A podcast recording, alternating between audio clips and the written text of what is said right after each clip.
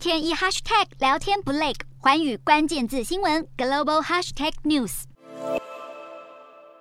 阿拉伯联合大公国二十一号宣布，阿联驻伊朗大使将回违六年首度回归伊朗驻地，或许代表一向交恶的伊朗和波湾国家有望破冰和解，重新建交。二零一六年，伊斯兰教什叶派学者尼姆尔遭逊尼派的沙乌地阿拉伯政府处决，引发中东各国的什叶派不满。其中以什叶派为主的伊朗抗议规模最大，示威者在首都德黑兰对沙乌地阿拉伯的大使馆投掷汽油弹，两国彻底闹翻断交。亲近沙乌地的阿联也在此时召回大使。之后，在美国总统川普的引导下，阿联以及摩洛哥、苏丹等国纷纷和以色列恢复邦交，借此强化对伊朗的围堵，让伊朗和波湾国家之间的关系进一步恶化。不过，随着拜登上台，加上伊朗核协议谈判似乎又露出曙光，让阿拉伯国家反伊朗的态度减缓不少。阿联也在二零一九年恢复与伊朗的接触，同时加强双边贸易。波湾国家甚至愿意协助核协协议成员国和伊朗沟通，并呼吁西方国家不要对伊朗的飞弹计划太过施压。